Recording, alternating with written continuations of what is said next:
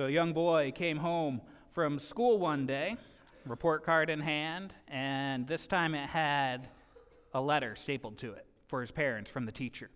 And he walks in, hands it to mom, and heads out the back door to go and play.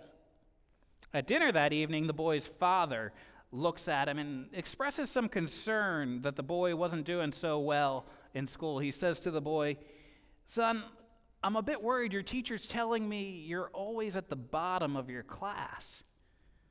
To which the boy replied, Oh, don't worry, Dad. They teach the, both, the same thing at both ends. they do teach the same things at both ends. However, I'd venture to guess that most of you here who have been parents would agree that education is a pretty important thing for our children. True? How many would agree with that? Absolutely. Absolutely, it is. We all want to see our children educated well. We want to see them succeed and do well in school. We, we want to see them reach their potential. We don't want them to be at the bottom of the class, we want them to be right at the top. And I think we'd all agree that that education is important for our children. I, I think many of us even hope and desire that our children will go further than we do, right? We want to see our children stand on our shoulders and reach more than we were able to reach. Now, show of hands again, how many of you would agree with me that education is important for you? Oh, great. I don't even need to preach this morning. I'll, I'll just sit down and we can sing some more. Um, no, but I, I, education is important for us. But I think too often we, we kind of think of education as something to be accomplished a goal to be reached, a, a degree to earn, a program to be completed. Uh, but really, we need to see education as an ongoing process. That's why we have things in our professional lives like professional development or continuing education units, because it's important to continue to grow. It's important to continue to develop. We always have room to grow, we always have things to learn.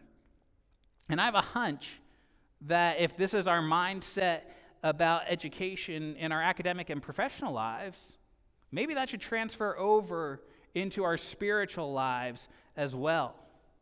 What do you think? I mean, we all bring our kids to Sunday school so they can be educated. We, we sign them up for a vacation Bible school so they can learn. We, we think it's important that our kids are taught. But what kind of continuing education are we as adults or youth, even, involving ourselves in. Trinity, we're talking over these few weeks about getting real. We've looked the last few weeks at revival and renewal, but Trinity, we need to get real about education as well. It's not just for our kids. And I think it starts by redefining that word education.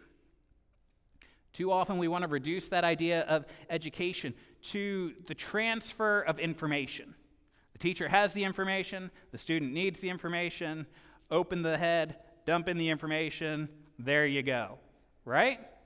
Somehow we do. The kids, they need to learn the Bible stories. We, we need to have some kind of mental understanding of the books of the Bible. We need to study theological arguments so we can understand all the ins and outs. But the goal of our spiritual education isn't merely the transfer of information, it's transformation. Now, I'm not diminishing the importance of those studies, and I'm certainly not trying to promote some kind of anti intellectualism. I, I, think it's so important that we study. Uh, Paul told Timothy that we need to study to show ourselves approved. But our goal in education, our goal in study, isn't just to fill our heads with all kinds of knowledge. Our goal is to be transformed by the renewing of our minds. Knowledge that doesn't change us isn't worth very much, it's trivial. You go to trivia night and you have all this random knowledge that people have, and they know all the answers to these questions. But if that knowledge doesn't matter in their lives, what's it worth? We want knowledge for a purpose. We want knowledge so that we can know the will of God. It's been said that the distance between our brain and our heart is the longest 18 inches in the world. We've got to find a way to bridge that distance. We want the time that we spend studying to change us, to transform us. We need to get real about education because we need transformation. But also because we're called to reach maturity. You know, God is so good and gracious that He doesn't wait for us to reach a certain level before He'll come to us. And He doesn't wait until we get things right or cleaned up to a certain level before He'll come and meet us. He meets us right where we're at. He meets us where we're at. But it's also grace that God doesn't leave us there. He wants to grow us up, and He's always working to grow us up further and further, to mature us. Now, it takes some time to grow something. Have any of your kids ever planted an acorn in the ground? Then they run out the next morning and say, Where's my tree? It doesn't work that way. It takes time. You don't bring a baby home from the hospital and expect to see him walk across the stage the next day with a diploma in their hand. It takes time. And the longer we've been working, walking with God, the more our faith should be maturing. It's a process. However, Hebrews chapter 5 tells us this doesn't always happen the way it's supposed to. The writer of Hebrews is, is writing to that audience and he says, By now, you should have reached maturity. You've been walking with God for quite a while. You should be mature. In fact, you should even be teaching other people. This letter was probably written 30 or 50 years after Jesus was raised and ascended back to, to the Father. But the writer says, even after this time, even since I've seen your church planted and established, you're not maturing. You're still relying on spiritual milk. You're still babies in Christ. But by now, you should already be mature. You should have already grown up into what God is calling you to. You should be able to teach others. We need to reach maturity. We're called to reach maturity. So we've got to get real about education because we need to be transformed and we're called to reach maturity. But also because we need to reproduce. That's what we're called to as Christians. You know, there's a couple books in the Bible called, or letters that are written to Timothy. Timothy had come to faith under the ministry of the Apostle Paul, and he's become one of Paul's spiritual sons, he even calls him. And in the second letter that Paul wrote to Timothy, chapter 2, verse 2, that's easy to remember 2 Timothy 2 2. And keep that one in your head. But Paul tells Timothy there that he needs to take what he's learned from Paul and he's got to pass it on to others, who will then pass it on to even more people. Education is about transformation and maturity, but it's also about reproduction.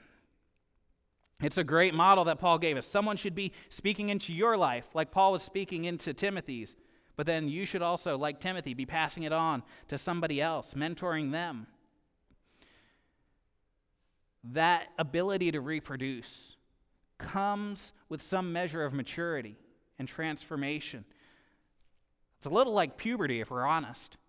It's a little like adolescence. You start as a child, you go through a transformation, you reach some level of maturity, and you gain the ability to reproduce yourself, to reproduce your life in the life of another. This is what God has called us to.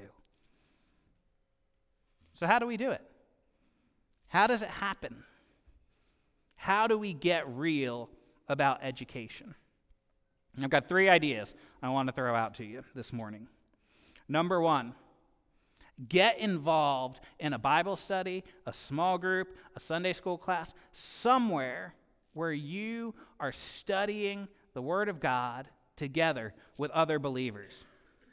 Because we're better together.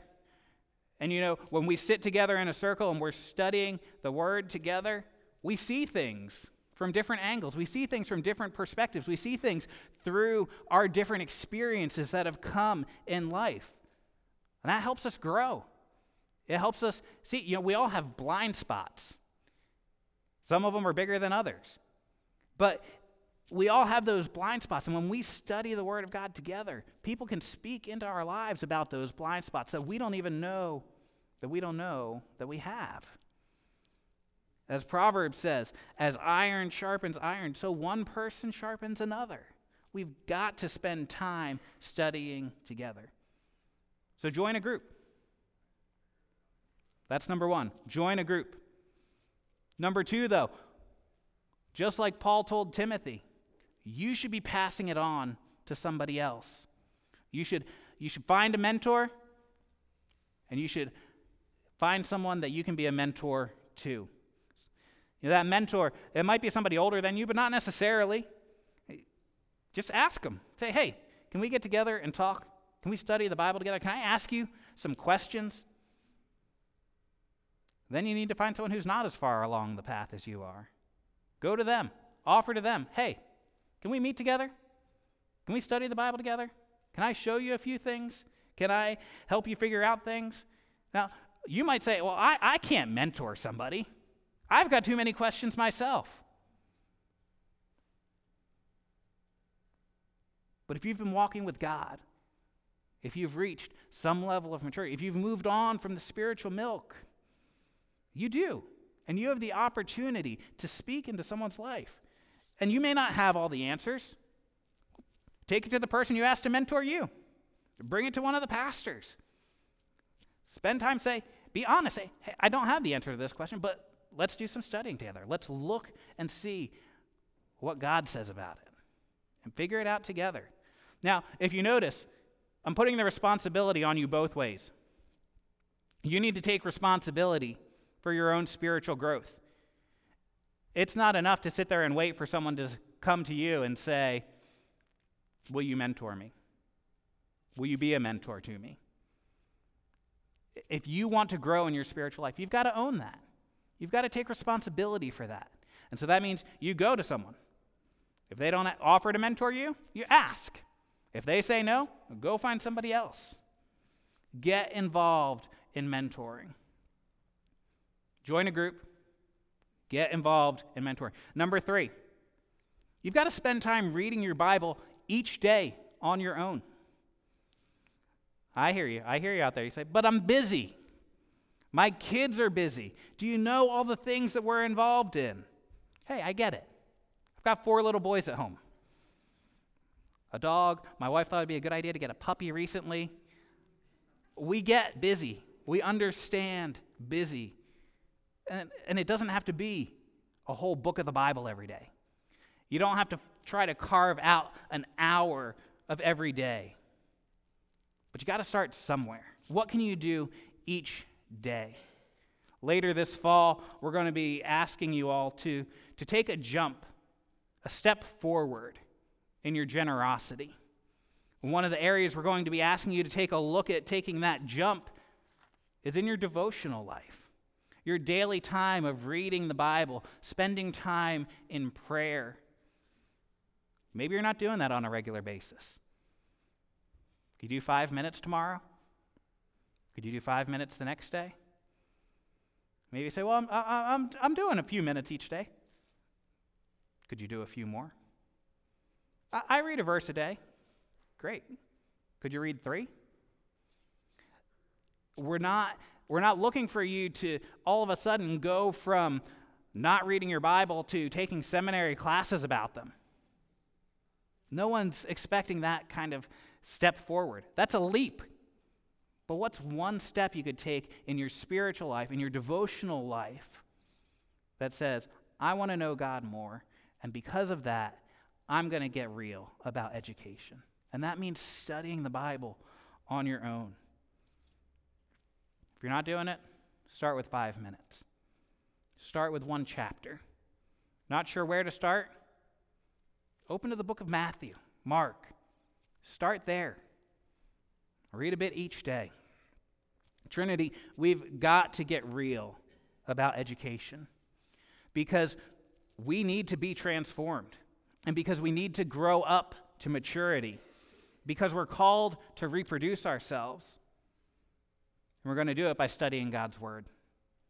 Together in a group, with a mentor, as a mentor, on our own. Are you noticing a trend here? If we're going to grow up to all that God has called us to, we've got to spend time studying His Word together and on our own. As Paul told Timothy later in that same letter, continue in what you have learned and become convinced of, because you know those from whom you learned it, and how from infancy you have known the Holy Scriptures, which are able to make you wise for salvation in Christ Jesus.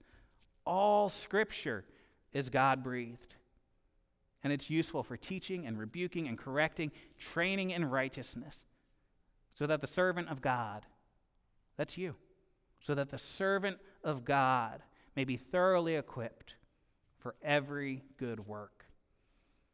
Trinity, let's get real about education.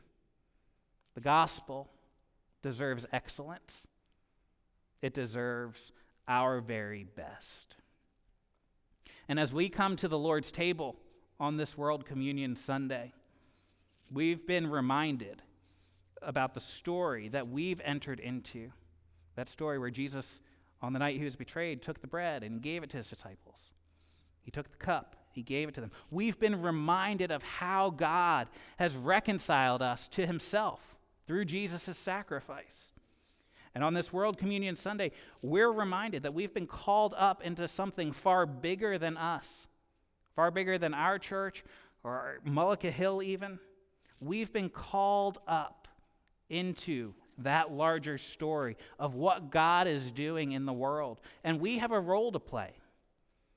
And that role requires our transformation, it requires our maturity, it requires us to reproduce ourselves, and it requires our very best. Would you pray with me as the band comes, as, as Ron comes to help serve communion? God, we're grateful today that you meet us where we're at, you bring us along, you're working always to grow us up and transform us, to bring us to that maturity so that we can reproduce ourselves. We can pour our lives into the life of another, just as you have poured your very life into us. We're all here because of someone else. Someone somewhere along the way brought us along. And you're calling us to do that for someone else.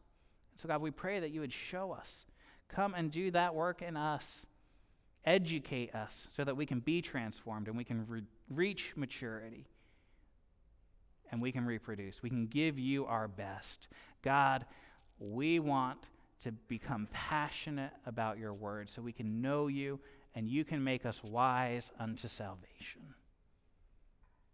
Come and meet with us as we come to your table this morning. We're grateful for your presence here with us. And we're grateful for what you want to do in and through our lives this morning. Amen. Amen.